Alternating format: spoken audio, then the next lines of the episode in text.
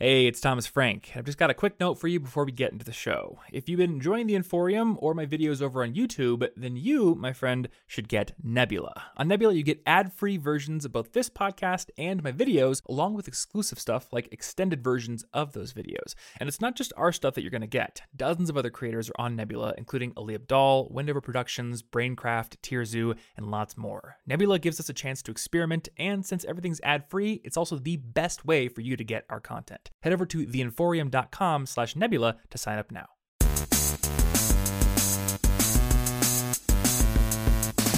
Hey, what's up, everybody? Welcome to the College Info Geek Podcast. My name is Thomas Frank, and this is the show that helps you become a more effective student. We talk about study tips, ways to get internships and jobs, ways to master your money, pay off your debt, and all sorts of other stuff on this show. And to be quite honest, I just want to ramble a little bit about something that's been on my mind before we get into today's topic. Because I've been thinking about, I don't know, maybe maybe you can agree with this, or you've had something in your life that uh, this kind of like meshes with you. Um, getting from zero percent to like eighty or ninety percent in any sort of skill in life is so much easier than getting from that 80 to 90% point to nearing perfection. I don't think perfection is ever really attainable. There's always something you can improve, but um, instead of perfection, let's use the word professional level. Getting from amateur enthusiast level to professional level is so much harder, and there's so many more fiddly details and just weird things that you have to figure out how to deal with than uh, than there are when you're getting from zero to the point at which most people could not do what it is you're doing or or at least don't know how to do what it is you're doing. Podcasting is a perfect example because I remember uh, when I started the show, I was listening to a friend of mine, Pat Flynn. He has a he has a podcast about building online businesses, which is what I'm doing. So I listen to people who know what they're talking about, and he sounds really good on his podcast. And he has this really awesome tutorial where he goes through the process of building a podcast and he recommends different gear and going through his six video, I think it was, I think it was like six videos uh, tutorial took me from like zero to having a podcast on iTunes on the site, sounding pretty okay in a day. I had to wait for the microphone to show up. Once the microphone showed up, I remember recording it and getting it online in one day within a 24 hour period. And I was using a Blue Yeti microphone, which I still own and which only costs about $100 and uh, you can get really good sound out of it. In fact, I, I'm convinced that you can get even better sound out of it than I was ever able to achieve because I'm listening to some more podcasts lately, and there's one called Cortex, which is just basically a conversation about nerdy productivity and weird idiosyncrasies in the way that CGP Grey works. And he's an amazing YouTuber if you haven't seen him. Um, and I believe he's still using a Blue Yeti, and he sounds great. But eventually, I upgraded to this new system, which is using a Shure SM7B microphone. That is the microphone that Michael Jackson actually recorded Thriller on. So, really good, high quality microphone. It's going with an XLR cable, none of this USB stuff anymore, into a ridiculously complicated mixing board. That's going into a USB sound card, which feeds into my computer. And I also have a backup recorder. So, there's all this stuff, right? There's just all this stuff. And listening to my recordings the past few episodes, I've been noticing like just little tiny things that I'm not satisfied with, and they're so tough to figure out how to fix. For one, like I've been noticing this little hiss, um, electrical hiss, and I, through like hours of research, I finally figured out that high end audio is very susceptible to the quality of the power that's coming out of the outlet. And uh, if you don't have like clean power, as they call it, coming out of your outlets, you're going to get this interference. So I have had to now purchase this power conditioner, which essentially cleans the power and, and makes it. Uh, I don't really know. I'm not familiar with electrical engineering, but it makes the power close to the level with uh, with fewer fluctuations in the power levels. And the high end audio gear likes that pretty much. So I had to buy that, and then I realized that this mixing board has multiple audio channels, and I didn't realize that even though there's nothing plugged in to some of these audio channels, if you don't mute them, they contribute to the hiss on the podcast. So I've been recording all these episodes with like little tiny things missing that were that were keeping me from getting from that 80 to 90% point to the professional uh pen uh, pedestal. That's that's the word. Pedestal that I would like to get to. And you know what? And that takes longer. It takes longer to figure those little tiny niggly things out. Little tiny things it takes longer to figure those out than it does to simply get from beginner to intermediate or amateur enthusiast, as we said. So, uh, I just kind of wanted to ramble about podcasting tech a little bit, but maybe this uh, applies to something in your life as well. Maybe you're trying to learn a skill and you're looking at the people who are really, really good at that skill.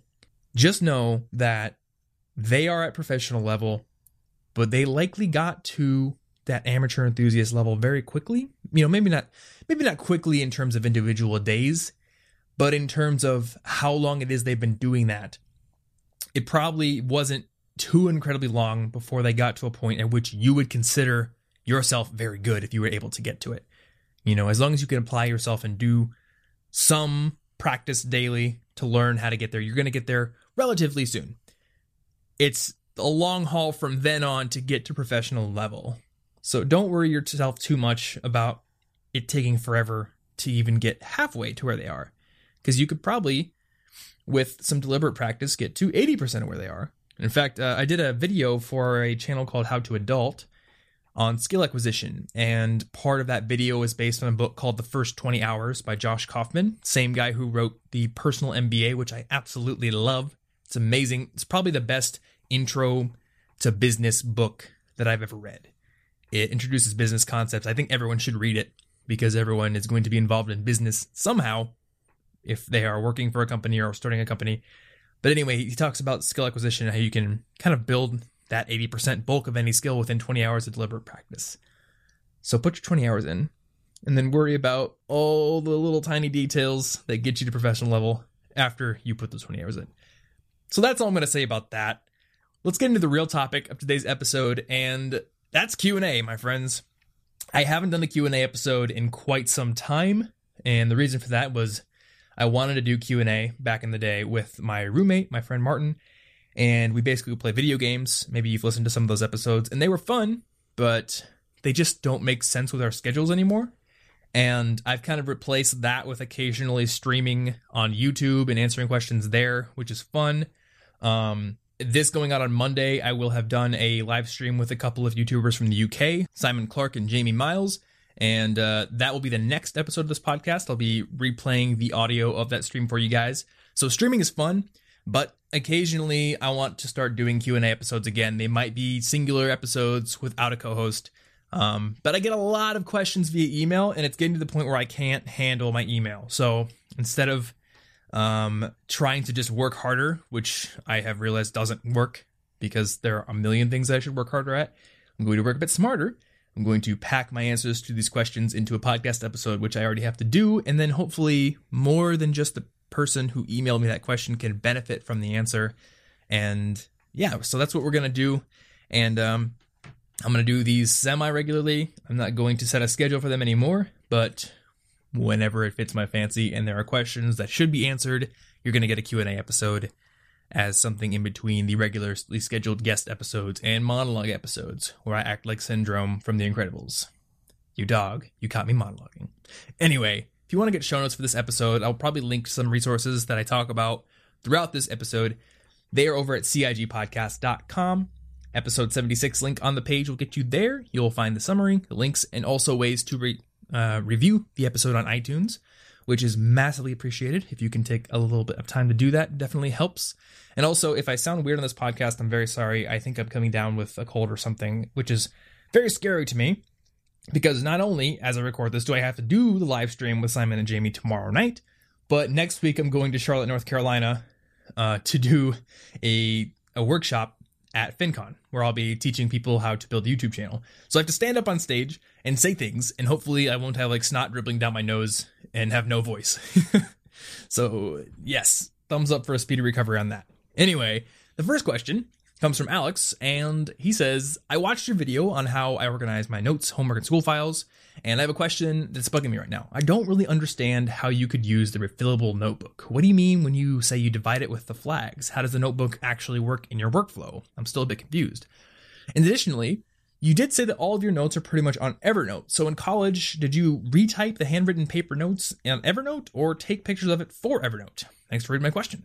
So, all right, Alex and everyone else, let me just kind of give you a breakdown of my note taking system as it has evolved over the years and what it is now. So, for the most part, for most classes, I took my notes in class on my laptop in Evernote. So I wasn't writing them down.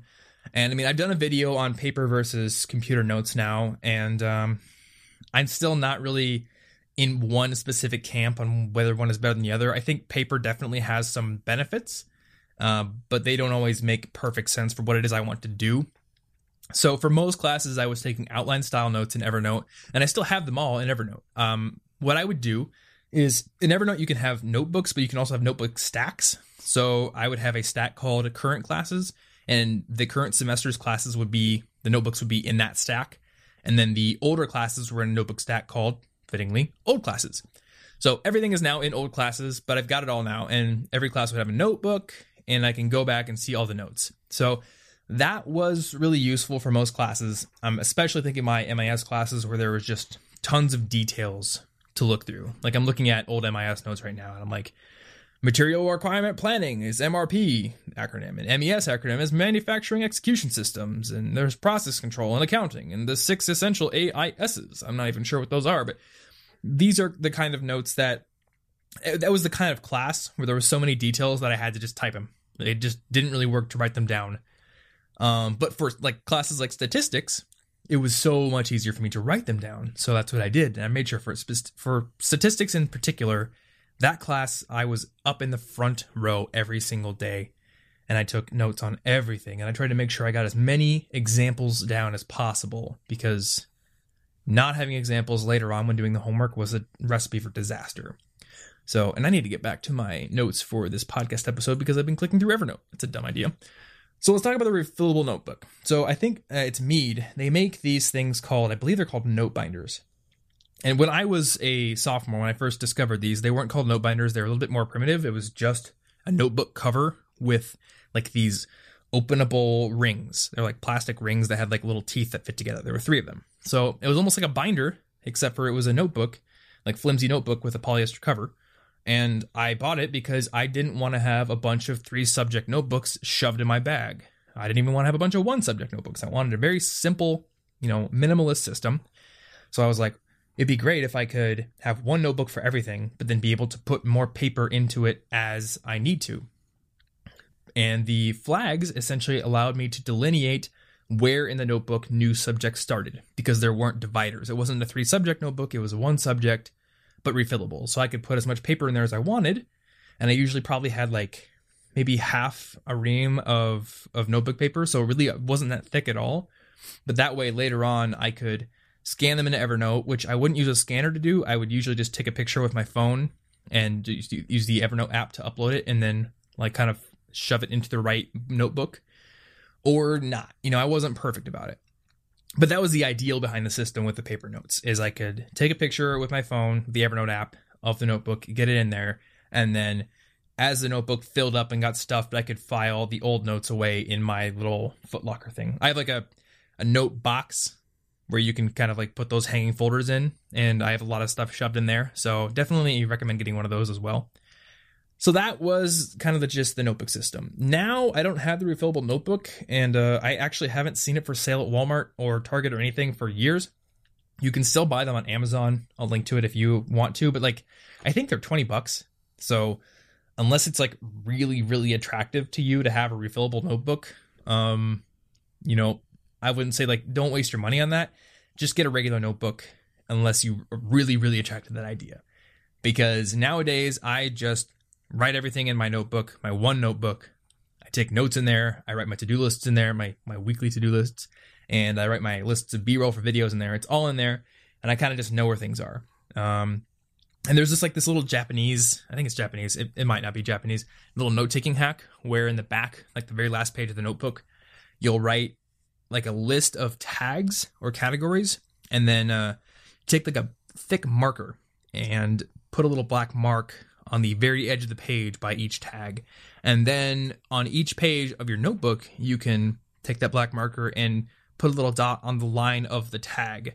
So that way you can kind of organize your notes. Even if you like completely mixed all the subjects up and just went like linearly by page, like take your math notes on one page, turn the page, start doing history notes, blah, blah, blah, you could use this tagging system. I think it's a little disjointed. Probably not really the best for revision, but you could do that if you wanted to boil everything down into one notebook. So, Alex, hopefully that answers your question. And let's move on to the next one. So, the next one's fun. Um, Josh asks, What's the process you go through to make a podcast episode, including getting guests? So, this is a cool question. So, it kind of breaks down into two different processes. Um, being very similar, just one of them has the added step of getting a guest. So let's talk about the act of getting a guest first, because if it's not a guest episode, it's a solo episode, or there's the occasional I just pull a friend's arm until they get on the mic with me. so for a guest, one of two things will happen. Um, for a while, my friend Laura, who is Andrew's wife, Andrew being my co-host for Listen Money Matters, she was reaching out to guests for me. So we had a shared board in Trello where we had one list called topic ideas and one list called potential guests. And topic ideas was like, okay, I want to do an episode on study abroad. I want to do an episode on procrastination. I want to do an episode on, you know, what have you. And then she, part of her job was to go out and find potential guests that could fit that role. So she would go do that. And then I would also suggest specific people that I wanted to interview. Like I wanted to interview Gretchen Rubin when her book came out. So I put her on the list. Um, I wanted to interview Cal Newport. He was on the list. A lot of people went on the list. And then she would reach out to them as kind of like my assistant, sort of, which felt really weird to me. Like, I almost, I don't know, I've been out of school for a while, but I still kind of feel studenty and it's very odd to have somebody acting as my assistant but she did that and that was very helpful and when she was doing that i was like two months ahead on guests being scheduled to be on the show so that was incredibly helpful and as of late she hasn't been doing it completely is my fault. I just haven't been giving her people to reach out to. I've been doing it myself. And I, I just have realized that I'm, I'm not very good at delegation yet, and I need to get better at it. But that is my own problem. So currently, what happens is I will reach out to a guest myself, and actually, I can I can kind of show you what I say to guests because that's interesting. I actually have a note in my podcast notebook in Evernote where I I like make a record of the emails I send to people and then I actually note whether or not they accepted. So that way I can kind of hone the way that I reach out to people. I try different things like being very brief in the email, being a little bit longer, linking to my podcast or making a little bit more like reply for more detail that kind of thing. So that way it kind of like helps me get better at reaching out to busy people. So generally my process now is I reach out to somebody and I say, "Hey, you know, whoever their name is. And the first thing I'll say is, I'm writing to see if you'd be interested in being a guest on the podcast. I think when you're trying to reach out to busy people, the first instinct is to say something like flattering, like to say, Hey, I love your work so much. I've been a fan for so long. The problem with that is like people who are very busy or well known or um, have a lot of success in their career, they do like getting good feedback. But the problem is, as more good feedback comes in, this is one of the things that Grey talks about in the Cortex podcast the individual value of any one piece of positive feedback, like the value of that kind of slowly approaches zero. In the beginning, the individual feedback is amazing, but as it piles up the marginal value of each next piece, it goes towards zero because they're just people just get so much email. They just get so much email when they're well known or when they're successful. So the best thing that you can do is immediately state your purpose for why you're writing. I want you to be a guest on my podcast. If they read that and they go, okay, I can see myself doing it, then they might read the rest of it. So then I'll give my reasoning. You know, I just, I read an article that you wrote at this publication. I thought this particular part of your research was very interesting. And this is why I think that my guest or my, my audience would be really interested to hear about it. Um, a little bit, and then like after that, I'll do a little bit about me. My name's Thomas Frank. I run College Info Geek, and sometimes I'll say like, here's what the podcast platform looks like. Like it's getting 10,000 downloads a week. So basically, like saying, hey, it's, it is worth your time to be on this show. Here's a link to the show if you want to check it out. And then if you're interested, let me know and I can get you a link to my scheduling calendar or we can just figure out when you have a time. So that is currently the way that I write my emails. I've only been tracking like five different people. Um, let's see here. Two of them have, or three of them have accepted. One of them said he was a bit too busy and wasn't taking on new interviews. So, but he also said that he's working on a book. So I was like, okay, I'll just check back in with him when his new book's coming out because authors like to get their the word out about their books and they're usually more inclined to take interviews when they're promoting a book. So I made a note about that. And then I've got one that's pending. So we'll see what that person says. So that is basically the way that I get I reach out to a guest. And then if they say yes, I use an app called Calendly and uh, it basically it basically gives them a calendar with open scheduling slots where they can pick a time to do a podcast. I used to just say, "Hey, let's find a time but I realized that it was creating a situation where I would have interviews all over the week at random times of the day. And it was very hard to schedule my video creation and other work around it. So when I went to Podcast Movement, which was a conference in uh, Dallas last year, I talked to some professional podcasters and they said, we basically only like schedule interviews on one day a week. Like we'll do them on Tuesdays. And I said, well, doesn't that like make it hard for the guests to actually find a time to talk with you? Do you ever find that you're like acting too important by only having your availability be on one day? And they said, no, you know, we're, we're honest that we just do it to save ourselves time and to make it consistent every week. And most guests are able to fit within that time slot. And, uh, and you know, the rare occasions when somebody can't, we really want them on the show, we'll make an exception and we'll work with them. But by providing that initial restricted choice, we are able to get most people within it and then our schedules work better. So I tried that. It did work and it's been successful. So once I got the guests booked, I'll get them on Skype. I send them a prep packet, which tells them, hey, the show's conversational. It's fun. Don't worry too much. Uh, try to have like headphones on so your computer speaker doesn't like feed back into the mic and make an echo problem. Um, just a couple of things like don't tap the desk or crazy things because most people have never been on a podcast before. So those things are not obvious. And then we talk.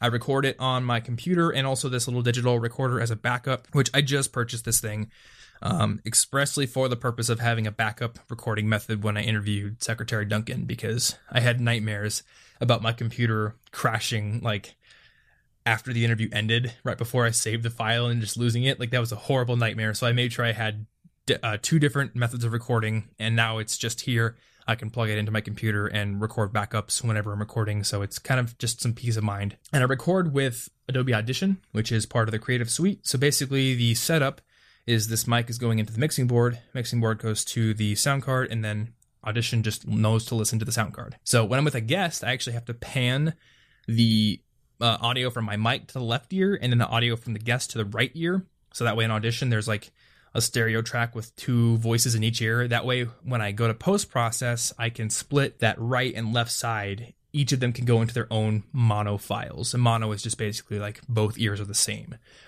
And that way I can apply different effects to each file because my mic is different than their mic. They're usually recording on like a laptop mic or those head, those iPhone headphones with a mic in them. And I'm recording on this professional mic. So they need different effects than I need. And by splitting them, I can make the volume more consistent. I can make them sound as best as they possibly can without affecting my audio and vice versa.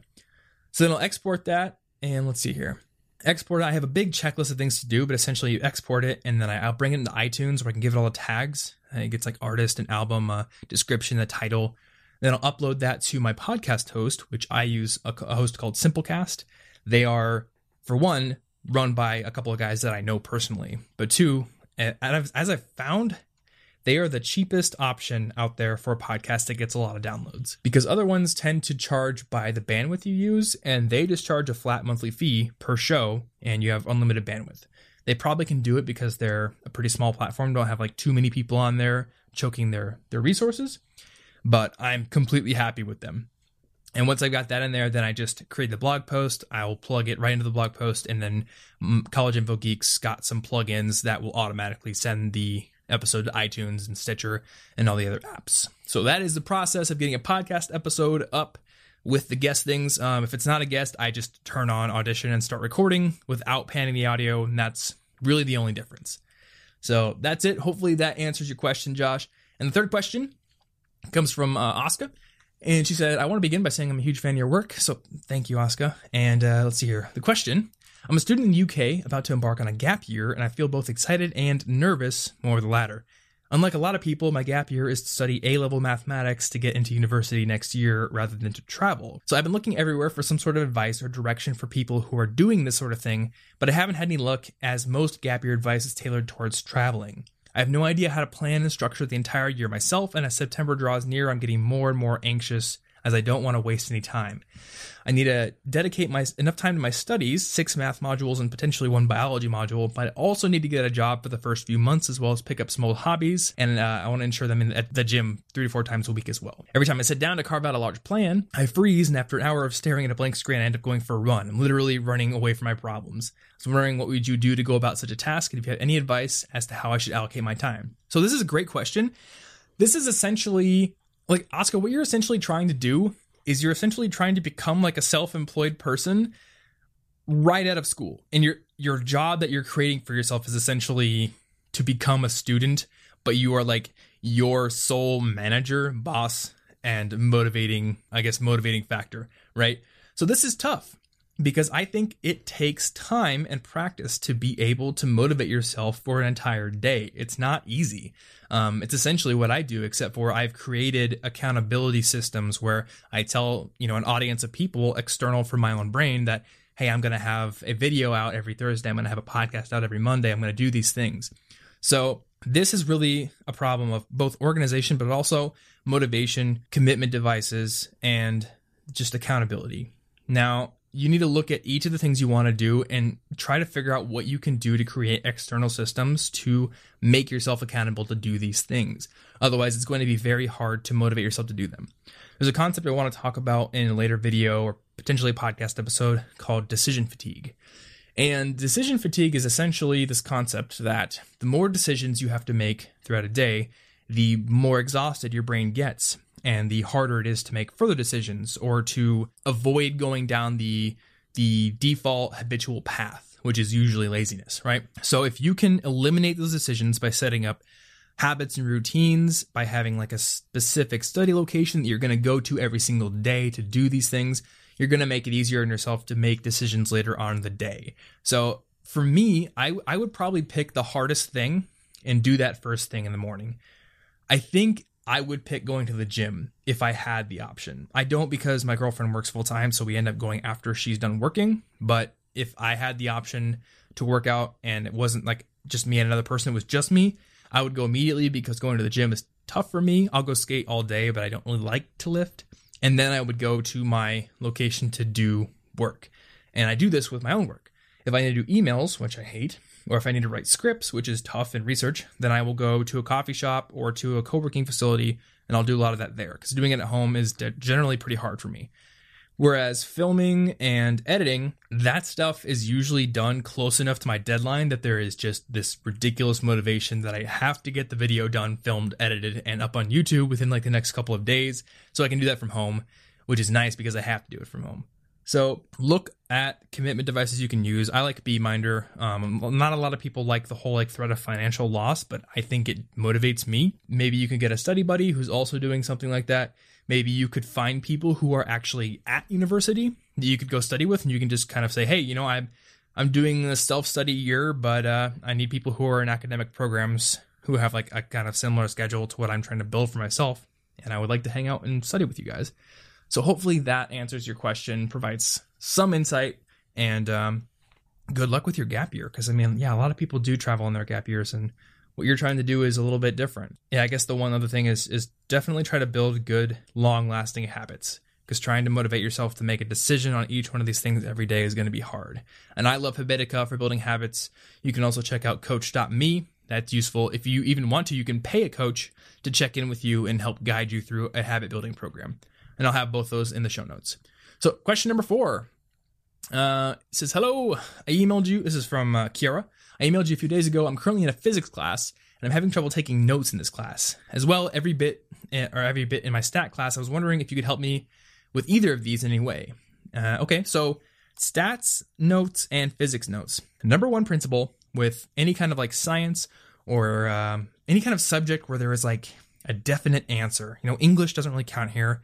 Um, but with like physics and statistics, there is an answer, a concrete, 100% right answer to the problems that you're going to be facing. What I would, what I always did with my notes in these kind of classes is I always wanted to get down like the concepts that were presented in class, but also I wanted to get down as many examples as I could.